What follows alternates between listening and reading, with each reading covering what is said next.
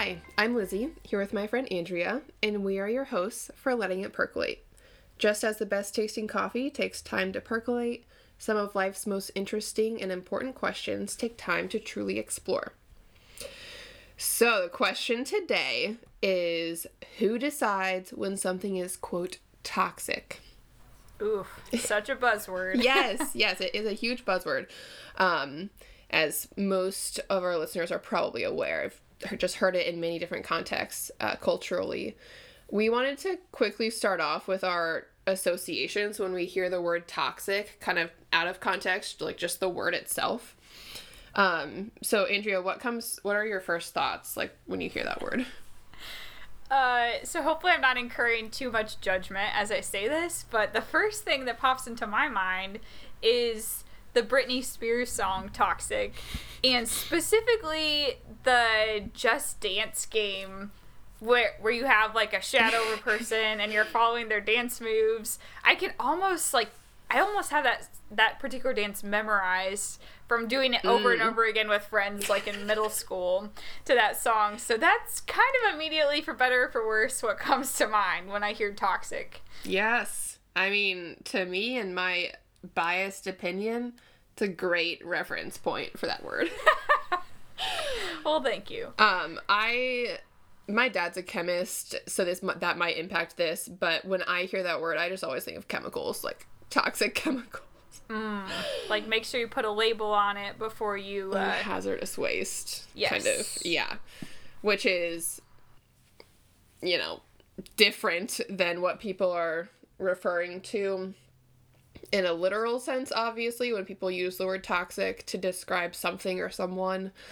But interestingly, I think that, like, a corrosive, abrasive, or toxic chemical, and, like, the effect that might have on a surface... I think that is accurate in a sense to, like, when people say, like, a toxic person, a toxic relationship. In the sense that it slowly is eating away at something versus... and, like, destroying. Like, adding kind of to something. Yeah. I think so. Other common phrases people use, of course, there's the toxic masculinity buzzword / phrase. There's also the idea of toxic femininity, complementing that, which we'll get into in a little bit with both of those. Are there any other buzzwords, Andrea, with that? Yeah, I think two others that came up for us, at least, were like a toxic relationship, maybe even toxic friendship. I feel like relationships were common, but maybe you could lump friendship in with that too. And then toxic positivity, which is still a little bit confusing to me, but I think we're hopefully going to talk about that some later. Yeah. So yeah, I feel like those are probably the four I've heard most. Well, toxic femininity less, as you noted. But yeah, definitely the other three seem like they're thrown around a lot. So as we're exploring this question, who decides when something is toxic, a good starting point that we found was considering what are the conditions or events that lead to something being described as toxic. So kind of like environmental influences, and not just like tree environment. I mean, like, like, not like, yeah. So I don't know. Does anything jump out initially, Lizzie, as a condition that can, like, instigate something becoming toxic? I think the primary claim, at least, if not actual condition, is a perceived harm, and particularly patterns within that. So, like, just taking... Not like a one-off occurrence. Right, because, like, as human, we all know, like, sometimes people just, like, are awful. including myself. Like, that just sometimes happens. But I think, yeah, when people do start to notice a pattern of behavior that they would call toxic, that's again when that label emerges, at least from what I've seen. Even like taking the example of a quote toxic relationship, it's the harm, and we could go into like specifically what do people mean with harm in that context, but the harm or harms that occur in a pattern over time, and maybe even the person perpetrating it is not either aware or willing to acknowledge the damage they're doing. And so it's that resistance to changing or acknowledging or being real and like being like, oh yeah, I was being super awful to you. That piece of it too, I think, can play into people using that term. How much do you think intentionality plays into toxicity? Like, could someone be toxic without really ever being aware of it or without intentionally trying to create harm? Do you still think that that could have a toxic outcome? Ooh, that's such a deep question. Yes. Because sometimes the facts of a situation, regardless of someone's intention or awareness, sometimes things just happen that do end up causing literal harm, psychological harm. But I would say that my intuition, like most of the time, is that it's the intentionality that plays into the being labeled as toxic. Because if someone is just unaware or aloof, or maybe doesn't have the same even like social values that someone else does, that's totally, and they're just acting acting out in a way that's like concerning, but they're not trying to be harmful. To me, that's a different case, because then I don't see why that person would be like trying to hide the fact that whatever they were doing was hurting the other person in some way. True. At that point, they would just say, oh, I didn't realize I was doing this. Yes, hopefully. It was not my intention. Yeah, we would hope. Yeah. And then I think whatever toxicity hopefully dissolves after that point.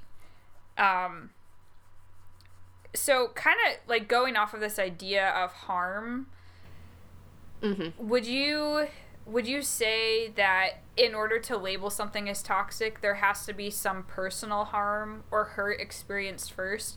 For example, if I saw, I don't know, like if I knew that your manager was treating you repeatedly in a very unfair way, with how they evaluated your work, but I'm not personally affected by this like really intense scrutiny and maybe like, I don't know, verbal accusations that are negative or whatever against you, do I have a right to label your supervisor as toxic? Or is that something that is a right that really only rests with the, I don't want to use the word victim, but like the person who's being affected? What are your thoughts on how that plays out? I have two conflicting thoughts. Ooh, share them both. So my answer would be yes and no. Or the proper lawyer answer, it depends. Right, right. And part of my answer that I'm about to say is going to be informed by my, like, training as a therapist. And, like, when I write notes from sessions or from anything, I have to be extremely objective, and most of the time, unless I'm making a recommendation, I just try to describe as opposed to put my perspective on it. So that's going to influence this. But like in that scenario that you just like made up of, like, if I have a boss who's being, you know, verbally, well, let's just use the word toxic, like is being like that to me, and I describe it to you, and you say, oh, well, that person's clearly toxic. To me, I would say I would not do that or want someone to do that because you wouldn't know if my description of my boss was accurate, because my description of my boss and his or her behavior is based on obviously just my perception of it. And it could be that I'm being extremely accurate, or it could be that I'm, for whatever reason, misperceiving something, and you have no way of knowing that distinction. You only know what I tell you. And so to then jump to, oh, well, clearly your boss sounds toxic, just to me, like, I don't know. I just don't think that it's harder to justify that jump. But I do think that oftentimes just relationally, when you're venting or whatever and you want someone to validate your experience, I can understand why people do that. I think it's super common. I've just become aware through my training in being a therapist that people often just unknowingly misperceive things, or like there's just often a lot of miscommunication. So that's part of my answer is like, yes, you should personally see it before you label it like that. The other part of my answer is the more societal level of like calling a concept like masculinity or femininity, calling something like that toxic, without being like experiencing it. To me, that's different because it's like observable traits that you can see in a number of situations, including in pop culture, like on display for like broadcast kind of to see, quote unquote, firsthand. So I think it's okay to label things when we don't have that personal experience in that sense. Does that make sense? I told you it was contradictory. Yeah, no, it does make sense. I guess this is where I get a little uncomfortable, like with the latter example you gave. Mm. How is that different from a generalization, or is it? And, or like, does that perpetuate stereotypes? Like the idea of, well, I've seen enough of it in, like, on YouTube videos, in news articles, like from hearing about it from people around me. So there must be substance to this idea of toxic femininity or whatever. Like, I don't know. To me, it seems like that would encourage stereotypes a little bit. Like, I think personally, I'd be more inclined to use a word like that when I have, as you were describing with the first situation, like directly encountered someone's behavior and have been on the receiving end of it. Yeah, I don't know. Do you have a response to that, or agree, disagree? You raise a really important point, which is the negative impact of generalizations, or I would say like unjust generalizations, because sometimes generalizations can be true, but and then it's like, yeah, at what point, I wrestle with this a lot, frankly, because just like the idea that I'm one person and I cannot in any way take in all of the information to have a fair balance of whatever the reality actually is in the world. And so whatever information I am taking in, like with almost absolute certainty statistically is not going to be fair and balanced in an accurate reflection of the way the world really is. And so then it's like, on that grounds, I would never have the proper basis to make any generalization ever. But that is highly impractical, as you know, because we use generalizations and categories and terminology and labels and stuff like that to be more efficient in our speech and to agree that we're referring to the same thing, we're on the same page, so we don't have to constantly describe everything in minute detail all the time, because that would be exhausting. Sometimes it's fun, but yes, also exhausting. Yeah. So there's a sense in which no one should ever make a generalization, because it's like we can't possibly have the information necessary to accurately do so. But then there's the practical component of like, okay, well, people are going to generalize. It is useful in some sense to have categories just for our brains, because we have limits to our information processing capacity in our brains. So that's why we create boxes and labels, even if they don't really exist. My last thought on that is like, no, go ahead. Being mindful of when, like, given the fact that generalizations are just going to exist and people are going to use them no matter what, like, as an individual, being mindful of when we're using them, and if the context in which we're using them does somehow or might perpetuate a stereotype, versus if we're using it in a context where it's unlikely to perpetuate a stereotype. That's the only, like, piece of it that I can, like, draw out, because, yeah, it's tough. Yeah, I was gonna interject and then decide to let you roll with it, but what you described at the beginning, like, the idea of knowing and feeling how limited you are as a single person, like, and then because of that, struggling to make any claim or, like, lock in on anything, because inevitably there's misinformation that we've accepted. Like, this is literally the crux of my life crisis. Oh. It's like, it's so... I want so badly to have a fair and balanced view of everything. Mm-hmm. And it's just, it's not possible. Right. And yeah, so I like... and sometimes it is, which is not good and not healthy, but I like where you brought it, where you ended was, okay, well, maybe a more, like, practical way to proceed is to ask, okay, is this a context in which me thinking this or saying this is going to encourage this stereotype, or is it more just, like, helpful to give people a basis for what I'm saying? Right. I know we're talking in a lot of generalities right now, but yeah, I just wanted to highlight that I feel that struggle, and if other people feel that too, like, I think what Lizzie suggested is good, that sometimes we can stop and ask, like, okay, in this specific instance, am I going to be increasing a generalization in a negative way by labeling something as toxic, more or less? Mm-hmm. So... Mm-hmm. This is a slightly different issue, but still kind of under the umbrella of conditions that lead to something becoming toxic.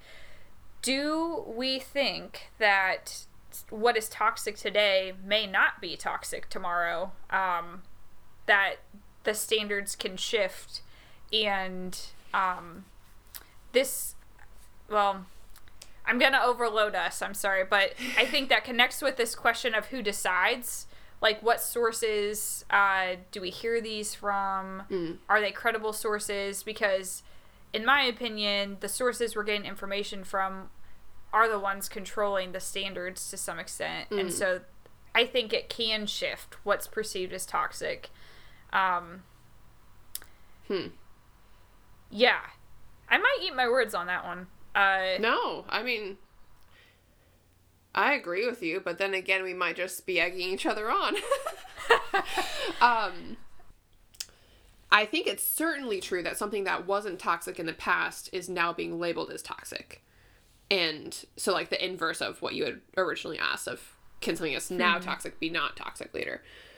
So thinking of, like, this stereotype of the 1950s and how men and women treated each other, maybe in a stereotypical nuclear household, I feel like, and again, this is just one random example that came to mind, but it's entirely possible and probable that there are examples of domestic violence occurring in those situations in which the women did not, like, it was normalized, or women didn't have the means or access to certain things to speak out about it. And whereas now, I would say domestic violence, toxic is kind of an understatement to me in that realm, but that's something that I think there's way less tolerance for, and it's, like, rightfully so. Like, obviously, we should not be accepting that kind of behavior or treatment of someone else. And I'll just add, I use the example of, like, a man perpetrating against a woman, but it does happen in the inverse and in other types of relationships, too. Just disclaimer. But as far as, like, something going from being labeled toxic, like, presently to maybe 20 years from now, will it still be viewed as such? Yeah, that one's trickier. Yeah. I mean, my ideal is that when people do use the term toxic, and it is relating to something harmful that transcends the cultural moment. So, like, abuse in a relationship, that is always going to be a bad thing, no matter what cultural moment we're in. I mean, I hope. So, if we're strictly using the term toxic to describe something that transcends that, where it is just a harm against a human, and, like, almost everyone can agree on that, then I don't see that label shifting. However, we all know that people throw around this word toxic in ways that aren't so strictly defined. Sure. And so I don't know. I just feel like, I'll just say that. So, disclaimer. But I just feel like 20 years from now, there's going to be things where it was labeled toxic in 2021. Wow. February. Okay. And I don't know. Yeah. What do you think, Andrea?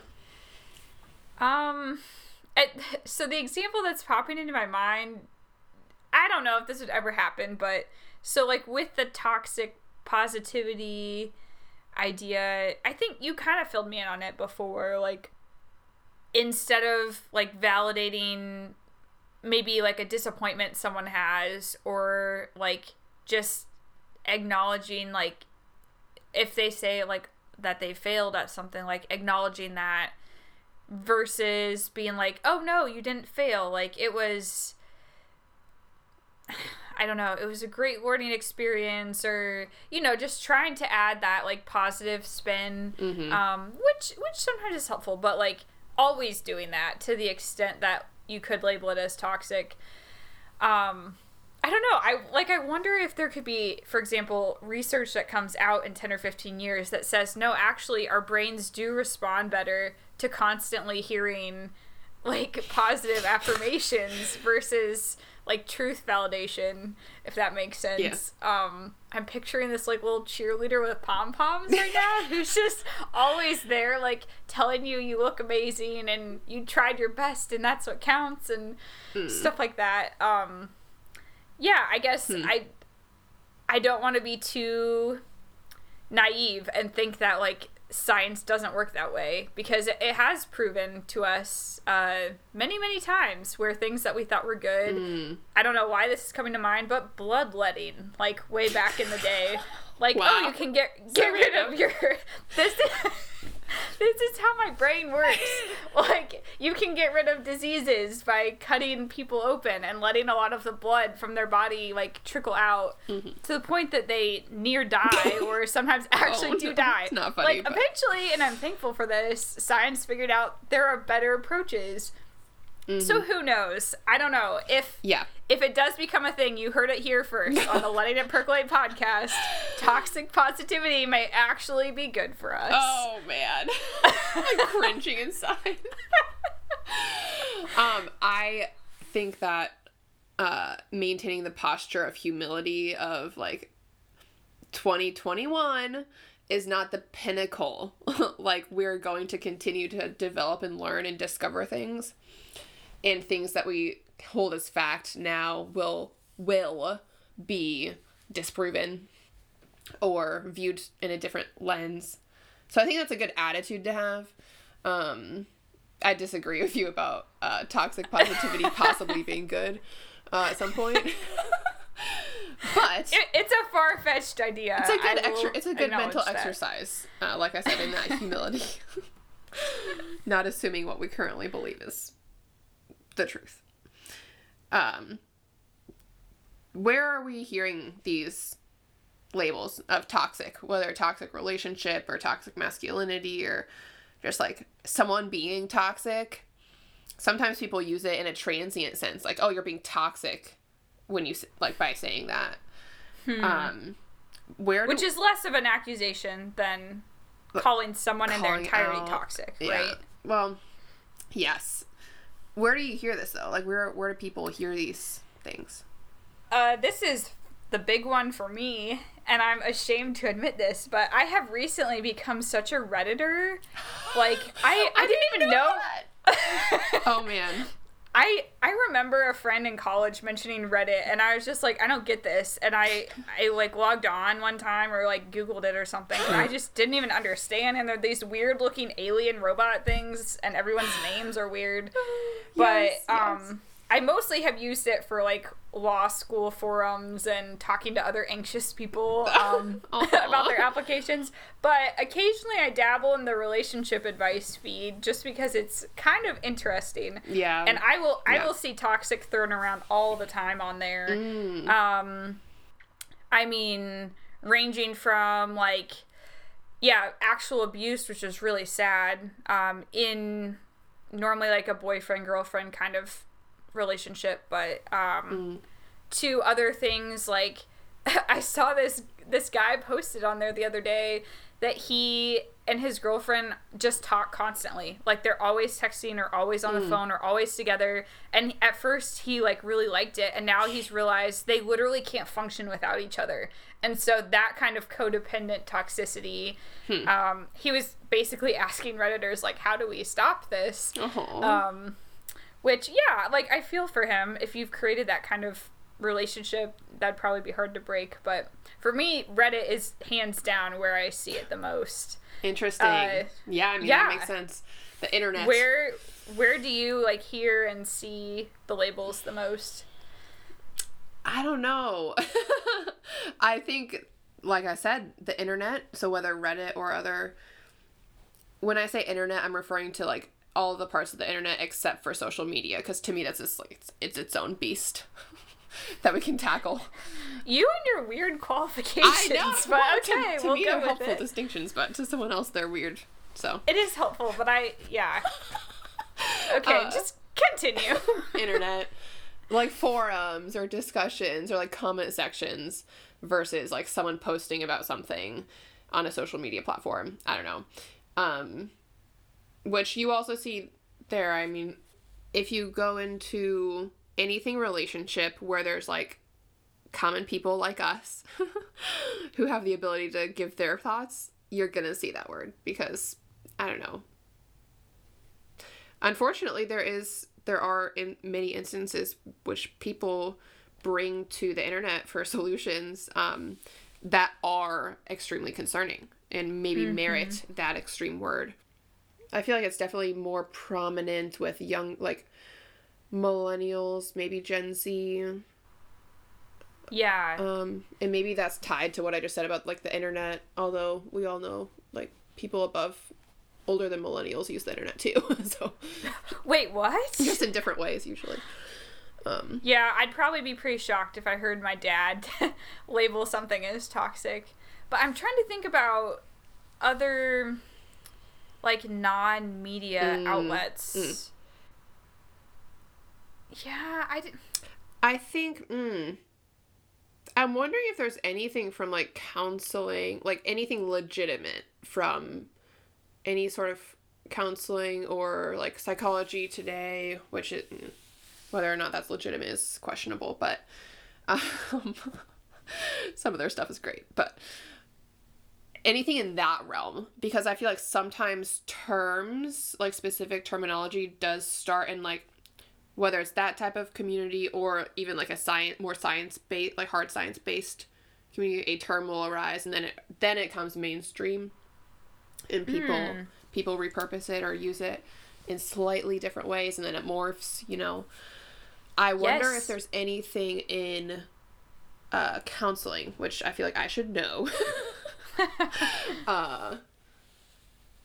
I can't think of anything, like, it's, the term toxic is definitely not in sort of, like, the DSM-5, which people use to diagnose with mental disorders. I feel like I should open my PDF of the DSM-5 and, like, control F it really quick just to fact check that. Do it. If you can do it quickly. If I can do that, I will shout it out. While you're looking for that, this, I don't know if there's a specific term for this, but, so it's interesting, like, in the past few years, I've gotten more into, what would you call it? Kind of just like a more holistic eating approach, I guess, that's somewhat anti-diet, and what's interesting is I will see people post who are part of this community about people in the diet and, like, fitness communities, and post that those communities are toxic, or certain aspects of them. Like, if you're familiar with Kayla It Scenes, I feel like she, a lot of her, like, ads will pop up on Facebook and Instagram, and these more, why am I not thinking of the name, but, like mindfulness approach to eating communities, into exercising communities, will point fingers and kind of say that's toxic, to always be jumping from diet to diet, exercise fad to exercise fad.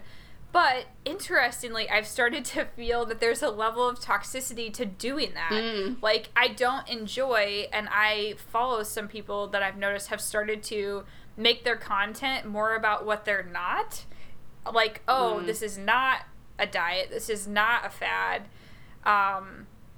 Instead of what they are. Like, oh, this is an approach where you can find food that's satisfying and a way to exercise that's sustainable. Like, that's the kind of stuff that I'm on board with, versus, like, check us out, we're so cool because we're not them.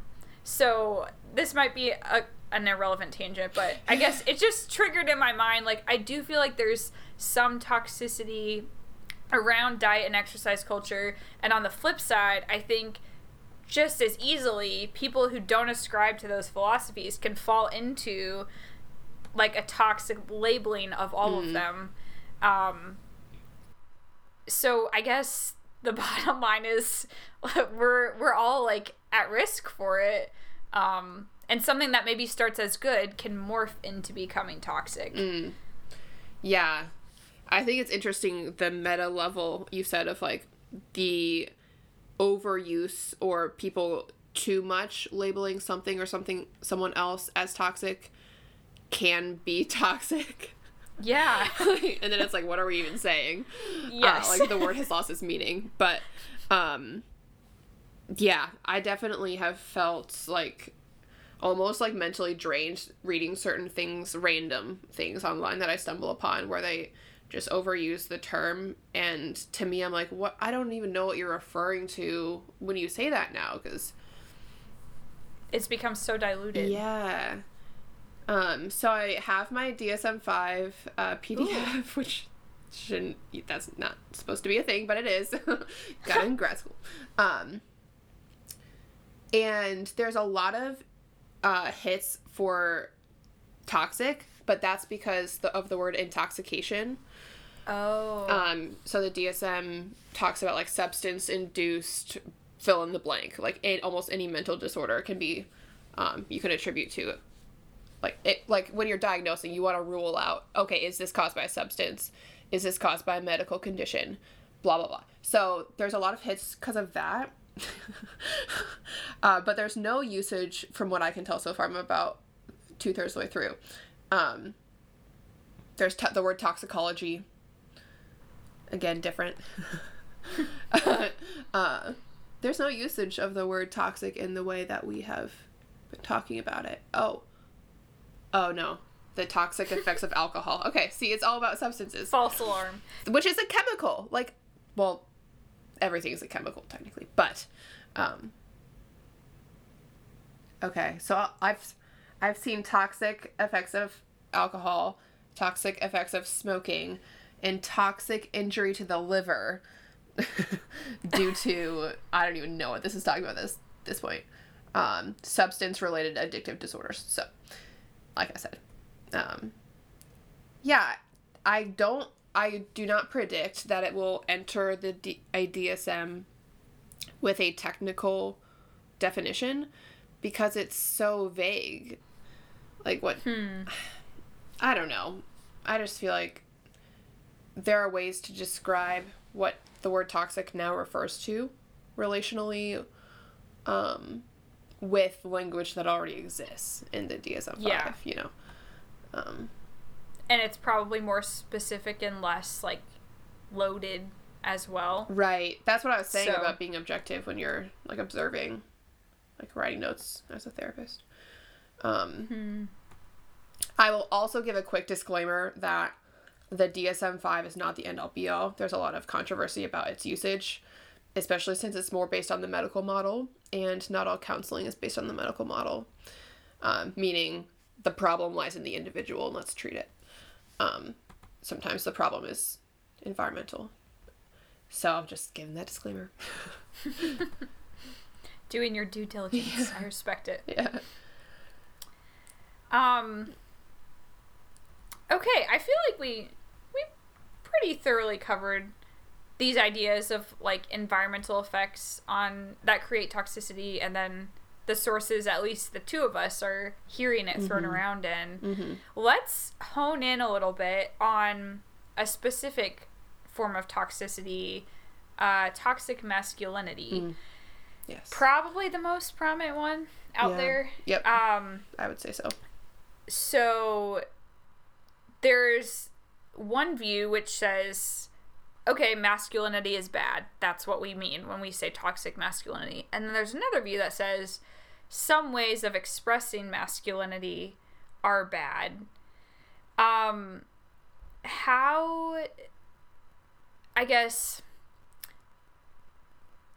think people use both of these different definitions. So how do we make sure that when we're talking in these ways, never mind, that's not what I'm trying to ask. Are you asking, like, do we know what we're referring to when we say it, if people have different definitions of it? Yeah, but even maybe less so than that, I'm interested in, like, why, like, how did this come about? Like, what are people seeing that is allowing them to say masculinity as a whole is bad? And maybe, like, what's different in someone that allows them to take a more nuanced approach? Or that's still not, like, a super defined question. No, I know what you're getting at. Do you? Because I don't. I think I do. I'll say that. I have experienced and observed, like, almost exclusively that defining toxic masculinity in the more global, like, masculinity is a bad thing sense is only done in error. Like, I've only ever heard people think that other people were saying that when they said the phrase toxic masculinity. I've never heard someone define the phrase in that way. And so but it's a logical deduction if you don't have the context for how the phrase is being used, and you come across the phrase randomly, I can understand why someone might come to the conclusion that it's trying to say that masculinity is bad, because of how the phrase looks. Right. So I think the key issue, in my opinion, with this topic is, like, how can we, like, well, the first step would be, can we agree that there are some ways of expressing masculinity that are bad? And by bad, I mean harmful. I think physical aggression, and the hard thing is, too, when you start to get into the specifics with that, anyone can say, well, a woman can be physically aggressive. A woman can, like, display any of the behavioral or emotional traits that might be defined in the toxic masculinity discussion. So then I think that's when you have to zoom out and look at patterns and prevalence. But I think the first, in terms of, like, building consensus on this highly, like, what's the adjective? It's very loaded and polarizing. The term, just the term itself, it's like poor PR choice there, whoever chose that term, because it's just so polarizing. Even if you can agree on the premise that there are actions that have been traditionally associated with masculinity, even if someone may not actually define real masculinity as those things, it's just the mere fact that they've been associated somehow in our culture traditionally with these actions that are harmful. Even if you can get on board with that premise, it's hard to talk about because the phrase itself is so, like, fiery. Can you think of non-physical aggression examples of toxic masculinity? Yeah. Yeah, I think a big one that people like to call out is, like, men stifling their emotions and, like, never talking about their feelings. Is that... Do you think that's considered toxic because it's harmful to the people doing it themselves? Or do you think it's considered toxic because it can harm their relationships with others? Or both? I think what you said is true in that it can harm both that individual man, and it can also come out and end up and then harming other people. I think the question of why, like, what it's referring to with that when people use the term, I think that the idea, and I might not be correct in this, but what I've gathered just from hearing and kind of doing reading on this is that it's not necessarily the fact that a guy might try to not cry during a movie. It's the aggregate of a handful of traits that get expressed in either an outwardly aggressive or a repressive way that down the line might turn into aggression or an outburst. The aggregate of those things in a pattern across the population over time, that we can observe legitimate, like, data on in terms of the harm that's done. Now, whether or not you can prove causation is a whole nother argument, but rates of violent, aggressive, physical, sexual, whatever violence from a man toward other men or toward women, I mean, those are things we have research on, we have data on to kind of back up the claim. But I think that when it says toxic, it's referring to, like, the groupings that occur in patterns as opposed to an individual trait. Although I do think people do use it that way as well. Sometimes. What about... I'm assuming you've heard the term mansplain, like mansplaining. Yeah. That is... So, yeah, I might be completely off base here. Is that, like, could that be perceived as toxic? Like, a toxic masculine trait?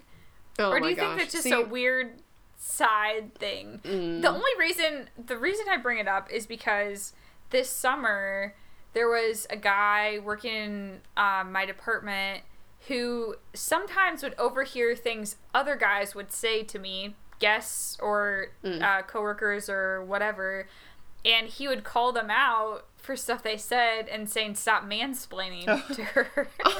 And I honestly, it was kind of the first time I heard that word actively used, and I didn't take really personal offense to being maybe talked, like, down to, or, like, things being simplified a little bit. But it was interesting to me that another guy was, like, aware of and sensitive to that toward women.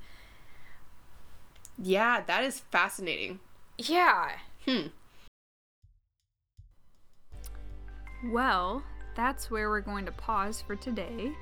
Thanks so much for tuning in to Letting It Percolate. We hope that you connected with what we talked about in today's episode and that your thoughts have been sufficiently percolated. Join us next week for the second part of Who Decides When Something is Toxic.